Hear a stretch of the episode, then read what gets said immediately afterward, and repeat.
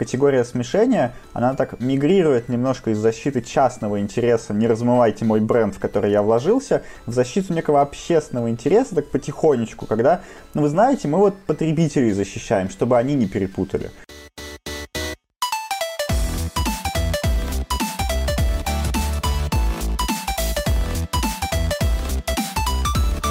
Привет, это Копикаст. Мы говорим об интеллектуальной собственности и обо всем, что с ней связано.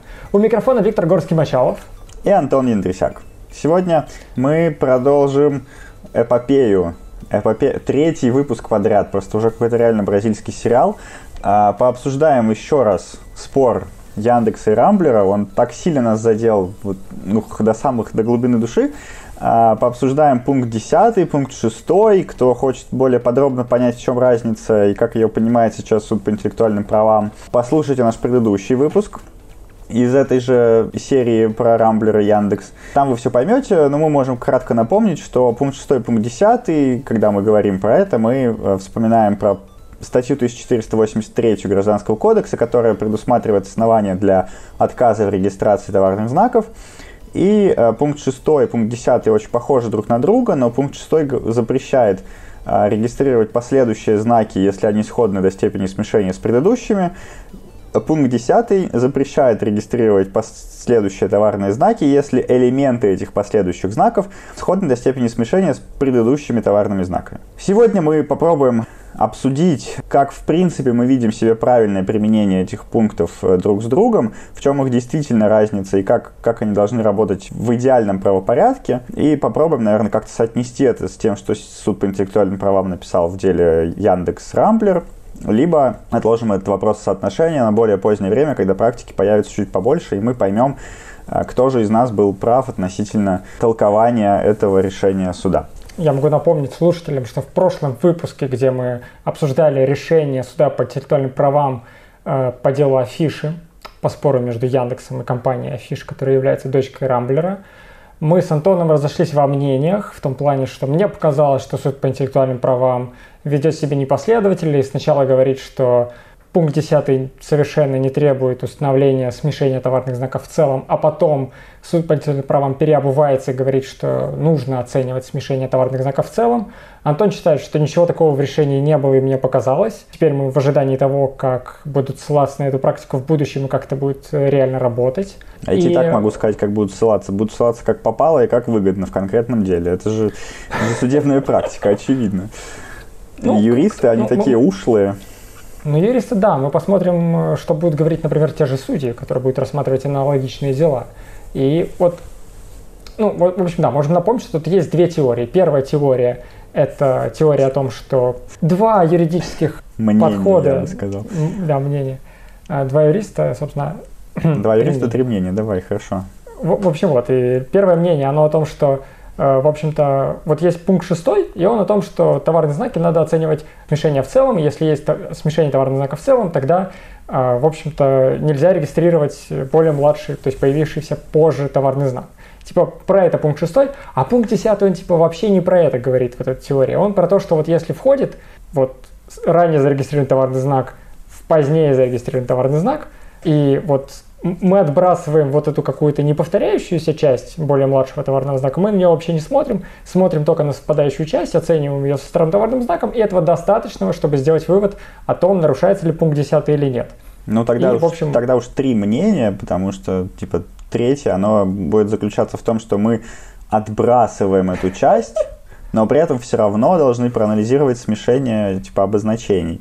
Ну, в смысле... Ну, ну, это, а, нет, нет, это как раз э, вторая точка зрения, про которую я говорю, что вторая точка зрения о том, что да, нам надо в, конечном итоге оценивать для пункта 10 ну, сравнивать обозначения в целом, потому что у этого есть политико-правовое обоснование, на которое ссылался Рамблер, про которое говорил и Калятин, Яндекс. на мнение которого... Ссылался Яндекс. Да, а, да, прошу прощения, да, Яндекс на него ссылался и ссылался на мнение Калятина, господин Калятина, который понравилось, собственно, суду по интеллектуальным правам, что, ну, не в этой части, ну, неважно, в общем, там позиция политико-правовая в том, что если мы будем иначе подходить к толкованию пункта 10 и считать, что нам не надо оценивать смешение обозначений в целом, то это приведет к тому, что будет запрещаться регистрация, например, товарного знака Яндекс Афиша тогда как социологические данные, например, показывают, что потребитель точно, допустим, если бы могли бы это установить, что потребитель точно не перепутает Афиша и Яндекс Афиша. И Яндекс говорит, ну если потребитель не перепутает, зачем мешать мне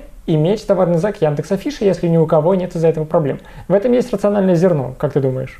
Ну, безусловно, в этом есть рациональное зерно. Я, наверное, понимаю, почему э, подобное обоснование приводится, потому что в целом товарный знак – это некое средство индивидуализации, главная цель и главная сущность которого в, том, чтобы Точнее, почему мы его защищаем? Потому что мы не хотим допустить ситуацию, когда правообладатель есть на рынке одного товарного знака, а кто-то другой делает его имитацию и начинает э, продавать свои товары, чтобы потребитель в конечном счете не запутался и чтобы э, маркетинговые усилия и вложения правообладателя старшего товарного знака не были потрачены впустую, чтобы его бренд не размылся. И, наверное, из этого можно делать вывод о том, что необходимо учитывать сходство знаков в целом, смешение знаков в целом, но это, опять же, очень странно, потому что Э, с одной стороны, это соответствует политико-правовому толкованию и некому такому телеологическому пониманию вообще, что, что такое товарный знак. С другой стороны, это действительно уничтожает саму по себе норму пункта 10, потому что э, в чем тогда ее самобытность? Зачем тогда она вообще нужна, если в конечном итоге мы все равно упираемся в оценку смешения обозначений в целом? То есть да, как мы говорили в предыдущем подкасте, разница, механическая разница между пунктом 6 и пунктом 10 в том, что мы на первом этапе, на этапе установления сходства обозначений, сравниваем не оба знака, а элемент одного и весь другой – и в этом механическая разница обозначений, но есть ли какая-то вот эта идеалистическая разница, мне до конца на самом деле непонятна. Я не, не готов сейчас давать точных ответов, как это должно работать, как Верховный суд тоже не смог дать подобных ответов в деле СИП-102 2019, с которого, собственно, началось вот это применение пункта 10 в широких массах, где Верховный а, суд... А можешь вкратце рассказать, если помнишь, про что это дело? Конечно, помню, конечно, помню, я же участвовал в этом деле. А, Какое совпадение! Вот, ну, в общем, в чем там а, главный главный затык. Есть компания Объединенная пивоварня Хайнекен, которая присутствует очень давно на российском рынке и которая производит пиво Охота. Пиво Охота, оно очень известно потребителям, вы можете по себе это заметить, потому что как только я произношу эти слова, скорее всего, э, вы понимаете, о чем идет речь. Во-первых, потому что очень большие продажи, огромная рекламная кампания, ну и в целом пиво охота, оно такое мемное, что ли, потому что ну, все, все понимают, что это крепкое пиво, и много шуток о нем есть в интернете, и, в общем, действительно огромная-огромная известность. И э, у компании Heineken есть конкурент, сеть э, юридических лиц э, тверских, э, и у них много разных личин, но мы будем называть их Афанасий, потому что это их такой лицевой бренд, они из Твери, поэтому они все такие Афанасий Никитин, ла-ла-ла, понятно. Производили они себе, значит, пиво и медовуху, все было хорошо, пока в какой-то момент времени они не стали выпускать на рынок медовуху под названием «Охота нашего». Объединенным пивоварням Хайникин это не понравилось, а, они пошли, соответственно, в Федеральную антимонопольную службу, в суды, и подобные действия по использованию охоты нашего для медовухи были пресечены правоприменительной системой, потому что это сходно до степени смешения с товарным знаком охота. В дальнейшем, значит, э, Афанасий предпринимает различные действия, направленные на регистрацию словесного обозначения охота за собой. Он, э, как нам видится, э, регистрирует последовательно, пытается регистрировать последовательно несколько товарных знаков. Это охота нашего, ему отказывает Роспатент. Охота выпить крепкого, ему отказывает Роспатент. И впоследствии они подают товарный знак Афанасий, охота нашего, выбирай Россию. И в такой красной рамочке. И здесь уже Роспатент ломается, и правильно на самом деле, наверное, делает, потому что по пункту 6 говорит не похоже. Все. Угу. А по пункту 10 они вроде как сами не проверяют. И все, а мы идем, значит, объединенные пиар Хайники идут это решение оспаривать суд по интеллектуальным правам. Суд по интеллектуальным правам соглашается с э, компанией, говорит, что действительно включение слова «охота» в товарный знак Афанасия «Охота наша, выбирай Россию» незаконно, потому что оно, во-первых, расположено в доминирующей позиции, как суд э, указал, и это все вместе приводит к смешению, что противоречит, открывает нам противоречие пункту 6. А, Роспатент идет с кассационной жалобой в президиум, ему отказывают, и Роспатент же идет с кассационной жалобой в Верховный суд. И Верховный суд в определении экономической коллегии по делу СИП-102 говорит, что вы знаете, на самом деле доминирующим является э, элемент Афанасий, ну так, Роспад... Э, Верховный суд, рассматривая конституционную жалобу, переоценивает фактические обстоятельства. Каждый день такое бывает, ничего страшного. Но он делает это, опять же, очень хитро, потому что говорит, вы знаете, Роспатент вообще-то при первичном рассмотрении установил, что Афанасий доминирующий элемент. Ну, то есть, как бы, вроде как э, все с точки зрения процесса правильно, если исповедовать подобный подход к вопросу о переоценке. И отправляет дело на новое рассмотрение. И говорит, что вы знаете, вообще-то для подобных случаев, когда имеет место вхождение в качестве элемента в последующий, в младший товарный знак старшего товарного знака, есть специальная норма пункта 10. В этот момент все юристы, которые занимаются интеллектуальной собственностью в России, открывают гражданский кодекс и понимают, что, блин, да, действительно, есть специальный пункт 10, которым никто до этого особо не пользовался. И сейчас мы будем иметь дело вот с подобной практикой. Но Верховный суд, к моему большому сожалению, а, более предметно пункт 10 не истолковал в рамках этого дела и не дал какого-то конкретного понимания, что мы должны искать в этом пункте 10. Каков конечный итог того анализа и того мыслительного процесса, к которому мы должны прийти. Потому что мы понимаем, что в пункте шестом это уже сложившаяся позиция, пленум нам об этом говорит, э, в пункте 165 постановления там прям подробный, последовательный алгоритм действий для оценки смешения. Он говорит, что в итоге мы должны понять, есть ли вероятность смешения знаков в обороте. В пункте 10 у нас таких алгоритмов нет. Вот сейчас я предлагаю тебе, собственно, подумать о том, должны ли мы в принципе искать смешение, или мы можем ограничиться тождеством. А, ну, то есть я предлагаю абстрагироваться, знаешь, от существующей нормы пункта 10 в ГК и порассуждать, как это было бы идеально написано. Вот. Потому что существующая норма, она ну, ставит некоторые палки в колеса наших рассуждений, а мы сейчас будем переходить на такой более высокий уровень э, юридического толкования, там, политику права примешивать, цели правового регулирования, там, сущность товарных знаков. То есть мы, очевидно, будем ограничены э, буквальным смыслом пункта 10, поэтому я предлагаю себе, тебе и себе оценить ситуацию, при которой этого пункта нет, но нам его надо вписать в Гражданский кодекс. Это интересная задача. Первое, что мне приходит в голову, если это действительно так, и пункт 10 создан для того, чтобы пресечь подобные ситуации, когда у нас есть там товарный знак со множеством элементов, один из которых всего лишь это какой-то товарный знак другого лица, который, однако, опасается, что такой новый товарный знак как-то повредит бренду первоначального правообладателя, мне кажется, я бы сделал какую-нибудь норму, а, которая запрещала бы регистрацию товарных знаков, которые, может быть, при отсутствии смешения, в том смысле, в каком мы его обычно понимаем в российской практике, а, запрещала бы регистрацию товарных знаков, которые вызывали бы риск размытия товарного знака. Потому что размытие товарного знака – это такой особый вред, который наносится брендом, когда мы используем какие-то обозначения, которые так или иначе связаны с каким-то другим известным брендом, ну там какие-то элементы используются и все такое. Вот, например, как вот есть там бренд Рафаэлло, который известен там своим сочетанием белого и красного, вот эти красные линии, вот это все, а, это реально узнаваемо. И сейчас мы видим, что появляется большое количество конкурентов, которые активно используют вот это подражание а, вот этому бренду Рафаэлло, и, в общем, тут неважно, зарегистрировано ли у Рафаэла вот это вот красно-белое сочетание или нет, само по себе вот эта брендовая ценность сочетания красного и белого, она будет размыта, потому что конкуренты свободно это делают, и Рафаэла обычно с этим ничего не делает, часто. И, и в итоге никто не будет, все перестанут узнавать вот это красно-белое сочетание как что-то связанное с Рафаэло. Рафаэло потеряет, произойдет размытие. И действительно, в таких ситуациях, когда, может быть, может действительно нет смешения, и товарный знак содержит много элементов, и там доминирующие элементы совсем не те, которые совпадают с ранее зарегистрированным товарным знаком. Но один такой товарный знак, второй такой товарный знак, еще пять таких товарных знаков, и вот уже элемент, который изначально был каким-то брендом первоначального правообладателя, становится часто используемым в других товарных знаках, и размывается узнаваемость, э, размывается самоценность бренда, это риск. И мне кажется, здесь, здесь вот можно было бы в таком виде сформулировать норму. И так пункт 10, мне кажется, работал бы, может быть, сложнее с точки зрения оценки того, есть ли нарушение, потому что сложнее доказать риск размытия, мне кажется.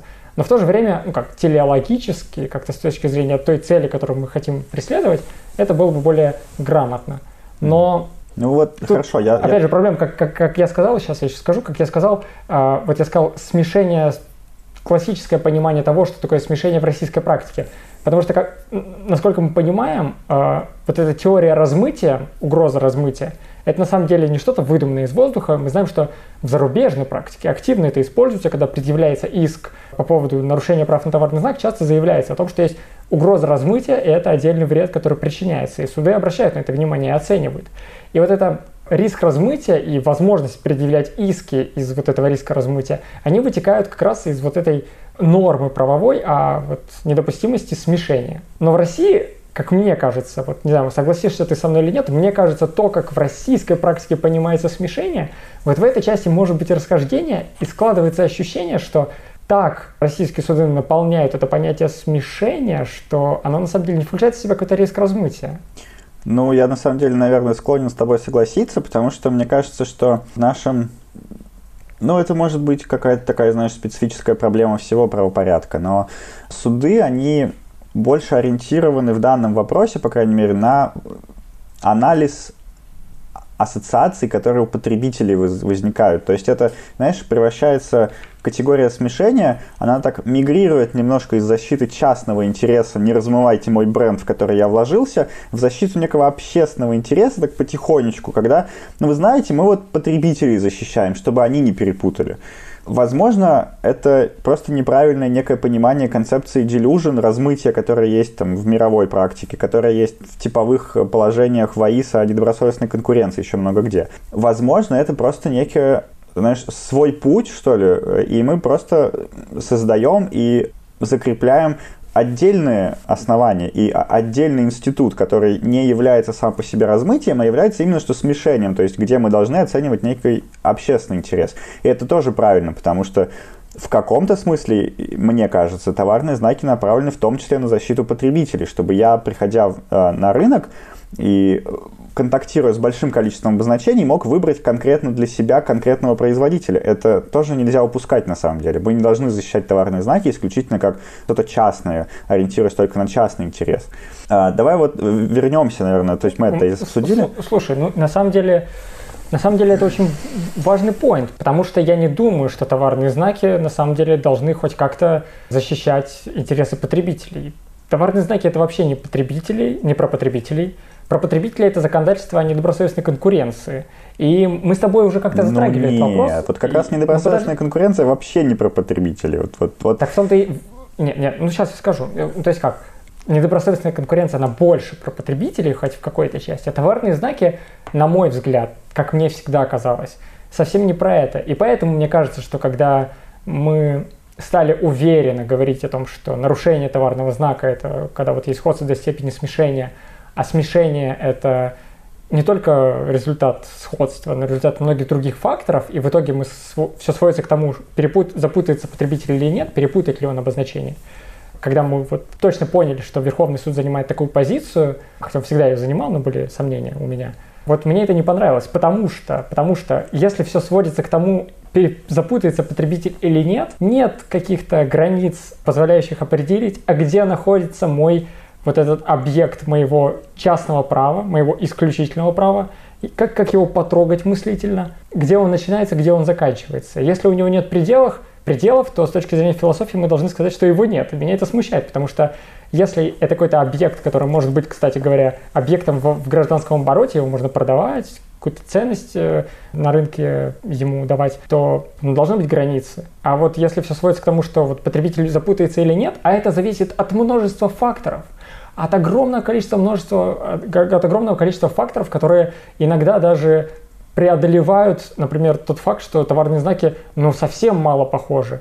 Товарные знаки могут быть совсем мало похожи, но из-за того, что высокая однородность, низкая степень вероятности, э, низкая степень внимательности э, там, потребителей, еще много-много факторов, там какие-то там, может, один и тот же регион, много чего. И, и, в общем, суд говорит и правильно делает, что потребитель запутается. Поэтому вот нарушение товарного знака. Кто-то залазит на территорию другого э, частного права. И, и мне это не нравится. Мне, мне не нравится эта торжествующая на самом деле концепция, потому что это убивает, как мне кажется, саму идею того, что у кого-то есть исключительные права на объекты интеллектуальной собственности, потому что я не вижу какого-либо объекта вообще. Вот, вот.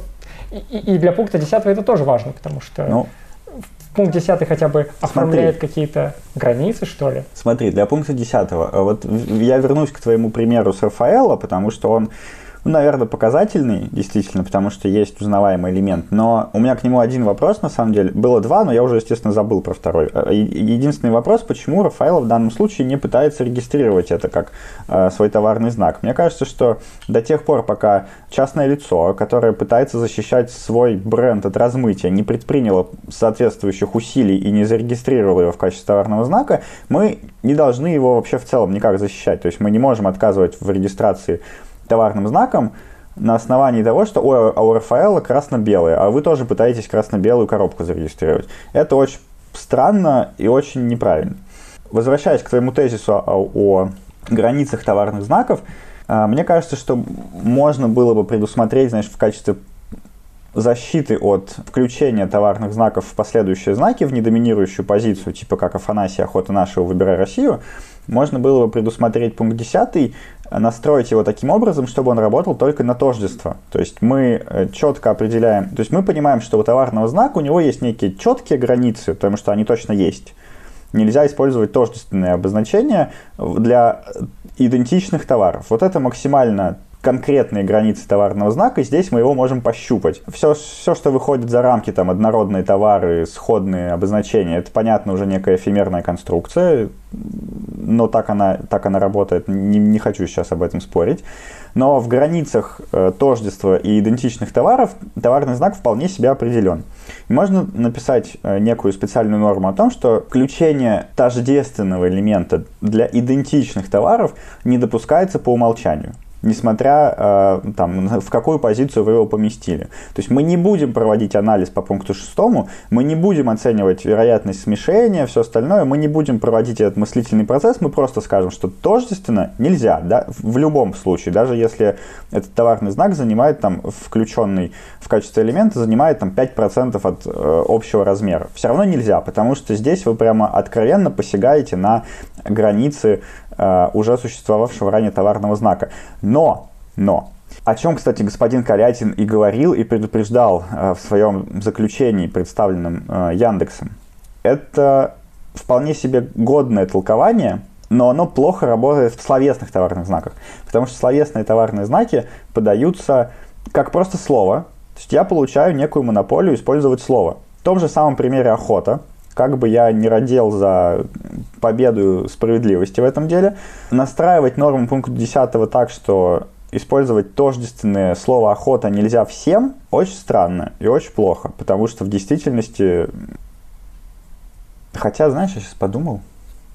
Ну, то есть, по умолчанию странно так работать, но если мы э, потратили очень большие средства и по-настоящему э, раскрутили бренд, то, наверное, можно и для словесных товарных знаков это настраивать. И здесь я, опять же, э, начинаю убеждать себя в том, что мы должны оценить какую-то вероятность нарушения, потому что есть различные случаи, когда включение слова «охота» действительно не причинит никаких убытков компании Хайникин, а есть случаи, когда причинит убытки, и уже доказано, что причиняет убытки, но конкурент все равно продолжает это делать непонятно. Ну, так а видишь, э, э, это действительно правильно. Но если так, то нет никакого смысла в пункте 10. Можно брать пункт 6 и говорить, что есть смешение, потому что потребитель запутается. И все. Но понимаешь, Зачем пункт 10 как, как я в предыдущем... Значит, если пункт 10 есть отдельно, значит, он должен работать иначе. Значит, нас не должно беспокоить, если смешение в целом или ну, нет. Ну смотри, я же тебе в предыдущем подкасте пытался объяснить, э, как он работает иначе. А, он позволяет, ну, то есть на первом этапе, когда мы оцениваем сходство обозначений, правоприменитель начинает именно со сходства. То есть сначала тождество, потом сходство, потом все остальное. А, и проблема кроется именно в этом пункте. Мы не можем по существующим методическим рекомендациям сказать, что обозначение сходно, если ваш ранний товарный знак включен в мой товарный знак в недоминирующем положении, там где-нибудь на фоне. Да не важно, можем, как мне кажется, ты тогда говорил, что там, вот Роспатент вынужден говорить, что там, ну, в общем, сначала исходить из сходства, потом идти дальше. Как мне кажется, там, та, та методология, которая установлена, сформировалась и установлена в том числе в постановлении Пленума 2019 года номер 10 Верховного суда, но из нее следует, что достаточно сказать, что есть низкое сходство, а все остальное, там, например, известность бренда, который ранее зарегистрирован, оно позволяет э, говорить о смешение обозначений в целом. Хорошо. Что позволяет это? Хорошо, мы тогда вдаемся в, э, в огромную дискуссию по поводу того, что такое степень сходства и где начинается граница низкой степени. Потому что при пересмотре дела вот этого СИП-102, вернувшегося из Верховного суда в суд по интеллектуальным правам, последний написал нам в решении буквально следующее. Низкая степень сходства имеется между обозначением, между товарными знаками, знаками охота и товарным знаком Афанасия охота нашего выбирая Россию. Однородность имеется, потому что ну, она очевидно следует из э, перечней, но, угу. говорит э, нам Верховный суд, учитывая, что степень сходства очень низкая, э, типа все, нет никакого нарушения, все соответствует пункту шестому. Ну, ну как, я считаю, что вот это неправильный подход, а правильный подход, вот как я сказал, там, ну, там, неважно какая степень сходства, потому что на самом деле вот, вот это, ну, неважно какая степень сходства, главное, что есть смешение, потому что в конечном итоге тут же на самом деле есть два параллельных толкования вот этой истории про сходство до степени смешения у, а, у Верховного суда и у Роспатента, потому что они очень много сначала говорят, вот мы оцениваем сходство, потом оцениваем однородность, потом оцениваем другие факторы, еще там что-то оцениваем, а потом они говорят, а еще сходство до степени смешения – это как бы когда вот потребитель может подумать, что товарные знаки используются одни, одной и той же компанией или связанными друг с другом компаниями. И это вроде как идет в дополнение всей этой методологии сравнения, но по большому счету я не понимаю, ну, то есть на самом деле это не выглядит как дополнение, это выглядит как ну, нормальная констатация. Если, вот, опять все сводится к тому, если потребитель перепутается, нарушение есть. А сходство, ну, как бы... То есть, в общем, да, вот эта проблема соотношения с понятия сходства и понятия смешения, и сходства до степени смешения, она может быть даже сложнее, чем кажется. Вот. Потому что, как, как мне кажется, позиция Роспатента и Верховного суда сегодня, и всех судов сегодня, ну, в том, что вот если потребитель запутается, вот сходство до степени смешения. Все остальное, так, факторы. И, и в принципе, теоретически, наверное, можно представить ситуацию, когда сходство близится к нулю, но смешение почему-то все равно есть. Трудно это представить, но методологически да, ну, не трудно, я считаю, что сходство, сходство, сходство не должно иметь никакого значения, потому что раз и Верховный суд Роспатент уперлись, что все сводится к, к, к вероятности запутаться, то так ли важно там, ну как, нет, сходство, сходство, сходство не может не иметь никакого э, значения. Сходство, как ты правильно заметил, вот в этой своей тираде, сходство определяет границы товарного знака. Потому что если мы скажем, что сходство нам тоже не важно, там как-то оценили, вообще нет сходства, но все равно может быть смешение, это реально до невозможности размазывает границы товарного знака. Да, Когда мы их а определяем внутри это, некого а сходства... Работает. Но это не так работает, это же работает это через... работает. Ну, суд обязан, и Роспатент обязан установить и обосновать хотя бы низкую степень сходства и припорошить ее сверху всем остальным. Причем, если он устанавливает низкую степень сходства, он обязан установить как минимум среднюю степень однородности, а лучше высокую степень однородности, и еще сверху сказать, что вообще товарный знак противопоставленный 150 тысяч лет используется в Российской Федерации, и 99% потребителей его знают. В более рядовой ситуации, когда правоприменитель говорит, ну да, похоже, но очень мало, ну да, однородно, но в общем, не для идентичных товаров заявляется, а еще ваш товарный знак позавчера появился, он может сделать вывод о том, что типа нет никакого смешения. Ну, то есть, не знаю, мне кажется, что вот эта обязанность учитывать сходство, она, в общем, проистекает из необходимости определения границ товарного знака. Да, но, но тогда пункт 10, как бы, что тогда пункт 10? Ну, то есть... Э... Так может быть нам все-таки учитывать смешение, как оно есть? То есть может быть нам все-таки учитывать, что в пункте 10 мы оцениваем только сходство элемента, а обозначение всех э, товарных знаков в целом. Может быть, так да. будет ну, правильнее, потому что это и телеологически Наверное, да. э, соответствует, что ли, сущности товарного знака. И при этом э, не очень сильно нарушает права правообладателей старших знаков, потому что они все еще могут сказать, что вы знаете, вот здесь похоже, это, это моя территория, я себе ее застолбил. Ну вот смотри, в той формулировке, которая есть сейчас, там так говорит законодатель в пункте, в пункте 10, что э, нельзя зарегистрировать такой товарный знак, если какой-то его один элемент тождественен, ну это понятно, тождественен, или сходен до степени смешения с ранее зарегистрированным товарным знаком. И здесь ну вот большой вопрос, что значит смешение между элементом товарного знака и, и, и ранее зарегистрированным товарным знаком. То есть кажется, что это очень такая здравая идея. То есть как раз-таки попытка сделать так, чтобы не всегда было запрещено регистрировать новый товарный знак, если в него входит ранее зарегистрированный элемент. Но только в тех случаях это будет препятствием для регистрации, когда потребитель может спутать этот элемент, собственно, с, предыд... с ранее зарегистрированным товарным знаком. Но, но, если может ли быть ситуация, когда потребитель не спутает элемент с ранее зарегистрированным товарным знаком, но не спутает обозначение в целом с ранее зарегистрированным товарным знаком, глядя на весь товарный знак в целом? Ну, может. Такая ситуация, конечно, может быть. Она и, и в этом, собственно, весь камень преткновения, потому что мы понимаем, что мы можем себе возомнить такую ситуацию, придумать ее, а поэтому мы должны учитывать эту ситуацию, когда мы проводим вот этот мысленный эксперимент по установлению смешения. И, и здесь все ломается. Может быть, нам вообще по-другому э, толковать этот пункт 10 и написать его в нашем идеальном ГК, э, ограничить его применение идентичными товарами. Это, в принципе, тоже выход, потому что мы используем э, такие четкие, понятные границы товарного знака, и мы э, складываем ситуацию, что вот есть, например, там, товарный знак охота, зарегистрированный в отношении пива. Ну, естественно, мы опять же учитываем ситуацию, в которой э, все правообладатели очень сильно э, подкованные юридически и не регистрируют товарные знаки в тех рубриках, которые им не нужны, в разных там ядерных реакторах и всех, всем остальным. Мы исходим из ситуации, когда идеальный правообладатель выпускает только пиво и регистрирует знак только для пива.